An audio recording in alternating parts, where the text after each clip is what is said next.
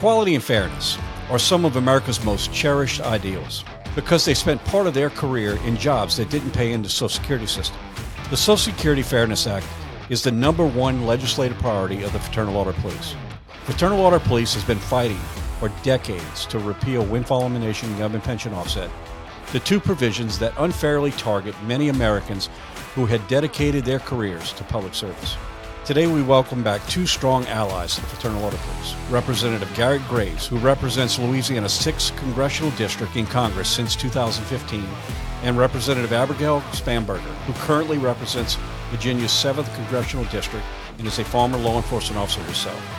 They have been outspoken advocates for windfall elimination, government pension offset repeal, and leaders of this issue. I am Patrick Yoes, National President of Fraternal Order Police.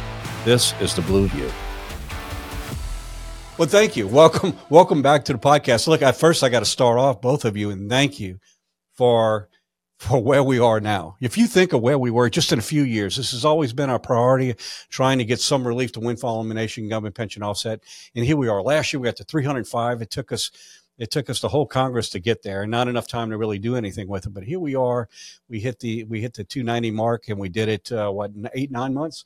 So here we are at 300. Uh, I, I couldn't be couldn't my members couldn't be happier to, to hear that we're finally getting some some if nothing else i think everyone in washington has to recognize this issue is not going away thank you for for your hard work on on on such a such an important issue to to public employees across this country that are just so unfairly treated just because of their choice to be public servants uh, so before we get started, I, I, know I've got you know viewers that may not uh, have seen our previous podcast. So um, if you wouldn't you wouldn't mind, go ahead and start. Just give us a little bit of a little bit of background. Absolutely. My name is Abigail Spanberger. I represent Virginia's 7th District in Congress. Um, and I am a daughter of a career public employee. And uh, I myself began my career in, in, public service as first as a federal agent and then as a CIA officer.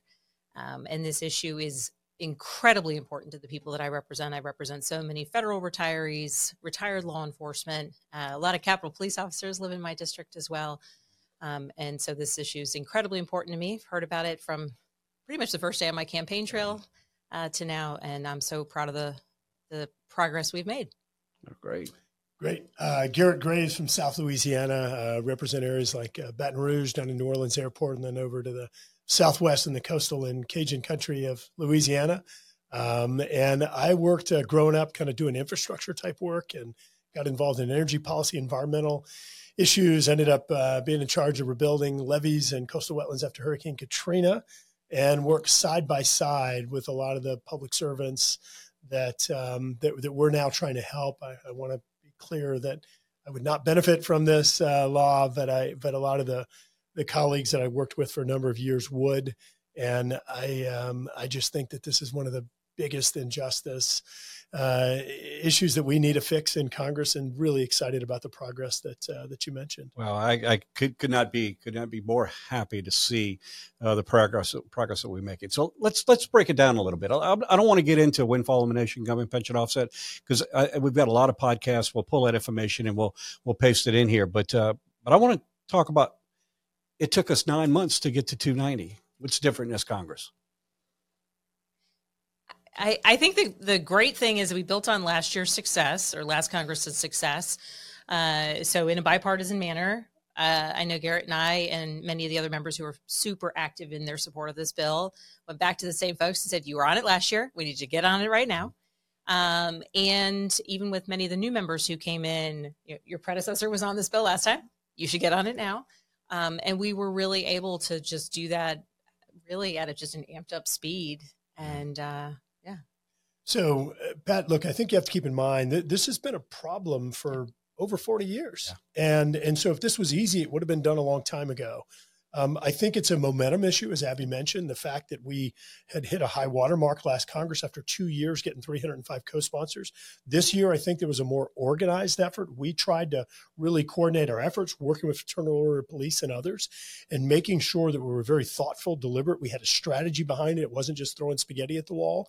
Uh, like Abby said, going after the folks that were co sponsors, you know, kind of the low hanging fruit. Let's get all those folks first. Let's get the momentum going, and then let's just start teeing off of that. And as you've seen, it's been a yeah. wildly successful year so far. But um, importantly, we're not stopping. 300 is not enough. Uh, we want to keep running up. Right now, I love this stat. We are the third most co-sponsored bill in the Congress. Well, that's not good enough. I, I don't. I don't think there's a reason why we shouldn't be number one. So, so finally, you know, 2007, I think was the last time they had a hearing had a hearing. Uh, so we finally got at least some movement on it. Let's let's talk about the hearing, Garret, because it's, it's in your district. Yeah, uh, look, really, really excited and appreciative of uh, Congressman Jason Smith, the chairman of the committee, and Richie Neal, the the ranking member, agreeing to do a hearing. Um, I think as Abby and I have shown, we're not going away. We've got a tremendous amount of support, so you can either work with us or we're going to have uh, we're going to be putting tread marks on you. And uh, and so great that the committee agreed to have a hearing. Um, I think the the fact that uh, they were willing to do it in the first year, as you said, it has been several years since there's been any attention paid to this right. by the by the committee in terms of a congressional hearing. That is the first step before you would move forward on a markup. And uh, just really excited that the committee was willing to do it. Bipartisan support for the bill demonstrated clearly, and um, and we've just got to keep the momentum going. Great. So so what's what's next? Uh, tell me tell me what our next uh, this journey that's going to allow us to hopefully get uh, get some movement on this. What- well, I'll speak a little bit to the continued advocacy if you want to speak towards uh, the path of pushing on yeah. Republican leadership. Yeah. Um, you know, we're bipartisan duo. I'm the Democrat in the bipartisan duo on this bill. And so I, I think continuing the advocacy from FOP, from retired teachers associations, from uh, retired individual groups, federal uh, employees, uh, et cetera, we have been able to make so much progress in part because yes we are bringing this to our colleagues. It makes sense when when you explain it. Um, but also constituents across the country are contacting and have been contacting their members of congress and doing so in a really very very organized way. I think fop's been extraordinary in explaining why this is so important and getting their members mobilized on the issue. Um, and so continuing that as we work on the legislative side, continuing to make it top of mind and a priority issue for constituents across the country uh, to ensure that the remainder, so we can be that number one bill uh, in terms of co-sponsorship, remainder of those who just don't know they want to co-sponsor it yet. Unenlightened. the unenlightened, those who you know they will once they know, uh, certainly hear about it in in great numbers. Uh, that will continue to put pressure um, in in a, in a very positive way on uh, House leadership, and certainly uh, moving forward with a hearing demonstrates that that's a great first step.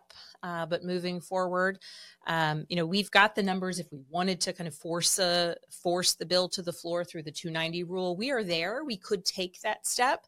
Um, but you know, ideally, it will go through the proper process because this bill is so broadly supported. Um, and so I'll defer to you on the next steps in the proper yeah, process. Yeah. Look, um, I, I want to reiterate what I said earlier, uh, Pat. I think the the important thing is is that we've got to keep running the points up. We've got no to doubt. keep running the co-sponsors up on this. I think it's a really important step. We should not rest at 300 just because we're at the highest number in this, you know, it, it, within the first year. It's not enough. We, we've got to keep running the numbers up because that shows the momentum and the support, and it makes it really a undeniable bill in terms of the leadership in the in the House and in the Senate. So, so that's really important too. Is not just the co-sponsorships, but the education of people. Look, one of the one of the things that you hear over and over again, and you and I were talking about this before we we turned the cameras on is that the the sort of the the elephant in the room is the fact that this by by a, a, scoring mechanism, the Congressional Budget Office says, well, this cost ten billion dollars over over ten years. Yes, but but what they failed to say is that you have been stealing from people from for, for 40 years now. There truly is an insolvency issue with the Social Security Trust Fund, meaning that you project years out, sometime in the 2030s, it is going to run out of money. And, and so there is a real problem that needs to be addressed but it doesn't mean you should continue stealing from people. So I think the education and the advocacy is really important. I think after this hearing, we, we've got to continue working with the committee on a committee strategy. How are they going to move forward and, and mark this bill up? I think Abby and I have an obligation to work with them on the on the on the scoring side and make sure that this doesn't damage or or um, uh, cause greater insolvency problems with the Social Security Trust Fund. You know, it's uh, it's frustrating it, it's very frustrating. And the fact that I've, I've, you know, recently had a had a discussion with a with a senator who told me the same thing. He said, you know, just the issue is is where do we find the money? And I'll tell you exactly where you find it. You found it in my paycheck in public employees across this country.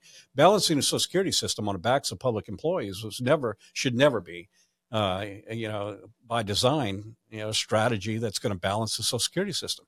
Um, you know, we, we what makes public employees so different than every other uh, you know american it's just a matter of fairness we're not asking for handouts we're just asking for the same benefit that every every other american's entitled to well pat look i mean i said this at the press conference uh, a few months ago if if this budgeting or accounting mechanism were used in a private office, that's called embezzling. And, yeah. just because it's Congress, they try to call it budgeting, but that's not okay. and we've got to fix it. We've yeah. got to make them honest. Well, I'm gonna tell you, so ideal. You know, I get uh, no less than probably ten phone calls a week from our members across the country. And I'm just to, just to put this in perspective for you. Um, you know, someone who retired in the 80s, you know, back what their pension was in the 80s might sound like pretty good money uh, back in the 80s. But, you know, you project it forward to where we are today, you're talking about people at a poverty level. And I've got members that are calling asking, when, when do we get some relief? And, you know, digging into it a little bit deeper, it might only be $200 for them.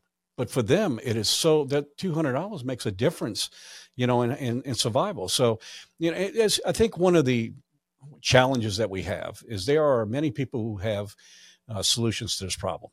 You know, first we need to recognize it's a problem. Guess what? Congratulations. We made everybody recognize that there's a very real problem needs to be fixed.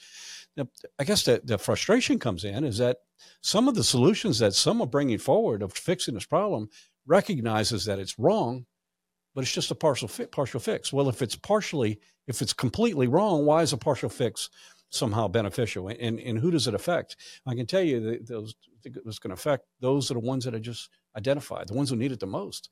They're just not going to get anything. Where's their relief?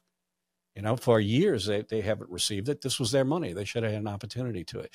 So if we could, I, I don't want to dwell on that much because I'm, I'm you know, we all know and recognize that the best way to fix this is to repeal it. But what are some of those some of those other variables that are out there that people are talking about? Well, there's um, you know, there's other legislative ideas of let's just fix it for a couple years, right? Which is unacceptable in my opinion I, because if it's a problem now, as we all recognize, um, how would fixing it for just a couple years be the solution to this problem? Because it will continue and it will continue to impact um, public servants who have retired. And you know, on the insolvency issue in that larger discussion, we we do hear that, and usually a little bit of discussion uh, persuades people to to join our efforts.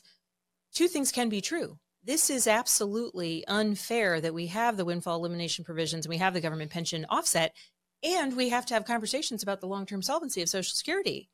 But the the reality is it's not that the WEP and GPO are you know single-handedly making social security long-term solvent no we still have the solvency issues and we are being deeply unfair to retired public servants who have paid into the system and see every single month a reduction for some by hundreds of dollars. Yeah.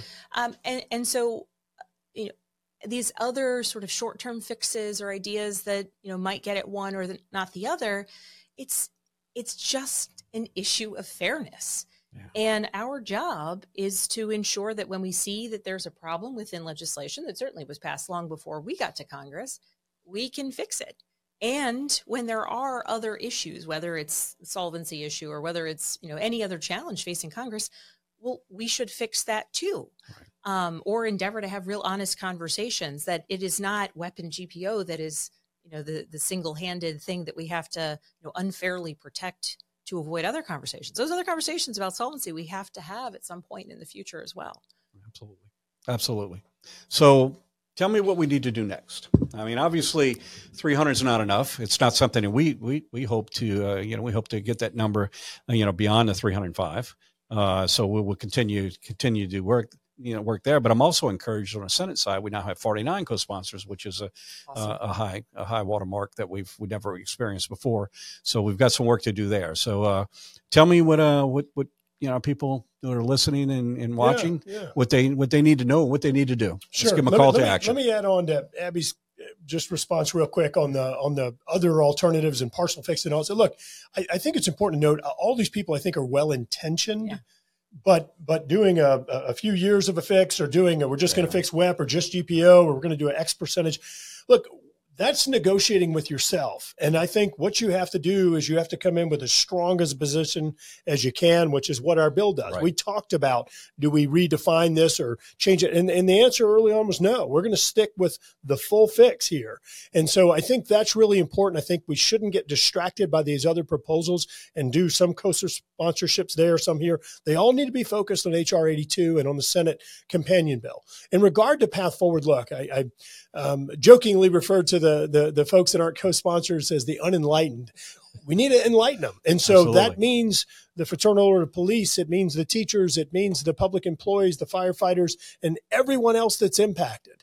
Um, many communities, like teachers and and and and police officers, people that you know look are critical to our community's future, um, and and folks that are underpaid, folks that are overworked, making sure that we're educating these members of Congress, understand that they understand the issue, they understand the injustice that's occurred for 40 years, eh, they understand, like you talked about the, the, the impact it has on individuals in terms of this is somebody that gave 30 years of their life to law enforcement and they're effectively living in poverty right now uh, because they're, they're having money stolen from them. And, and I think it's really important that we continue to communicate and educate members of Congress on, on the history of this and how we're not asking for 40 years of stolen money to be repaid. All we're trying to do is do a prospective fix. That's absolutely, absolutely. You know, I, I liken this, and you know, probably probably heard me say this before, but it's kind of standing in line at a grocery store. Person in front of me buys a loaf of bread. They pay for that loaf of bread. They pay the same amount. I've got a loaf of bread. I walk up and say, "Aren't you a public employee?" And they take as much as sixty percent of the loaf away and charge me the same price. I mean, let's just put it in perspective. That's what's happening right now. So when when you know the discussions about how how do we balance it, how's it going to affect the system? Well, if we stole from everybody, I guess everybody would be upset. The problem is, is windfall elimination is a smaller pool of people and only really only ones that are yelling and, and feeling the injustice are those. So thank you for being the advocates for those that that's that smaller group of the bigger of the bigger group of Social Security and recognizing that this just isn't right. And uh, let's continue to fight. And you've got our full commitment to do it. And I appreciate all that you're doing. And importantly, if I can just add, it's it's not about negatively impacting everybody else on Social Security. Right. It's just it's fixing just it. fixing yeah. it for the people who are negatively yeah. impacted. Yep. Absolutely. Well, well, thank you very much, and uh, let's let's keep it moving. Looking forward, excited to finally see some movement. Uh, and uh, you know, one thing one thing they need to know for sure: this isn't going away. It's not going away. It's building momentum. At some point, we're going to have to find a fix. So uh, let's just uh, let's just do the right thing. You know, whole, our entire system's built on fairness. There's nothing fair about any of this. Nope. So, so again, Thanks, thank thank you very much for for all that you do, and to our viewers back home, uh, listeners and viewers, thank you for tuning into the Blue View podcast, where we talk about the things that are so vitally important to the men and women who suit up and show up every day in communities across this country and make a difference. Thank you. Be sure to subscribe on Apple Podcasts, Spotify, or anywhere else you get your podcasts. To get the latest from the National FOP, make sure to follow us on Twitter and Facebook at GLFOP and on Instagram at FOP National. Thanks again. We'll see you next time.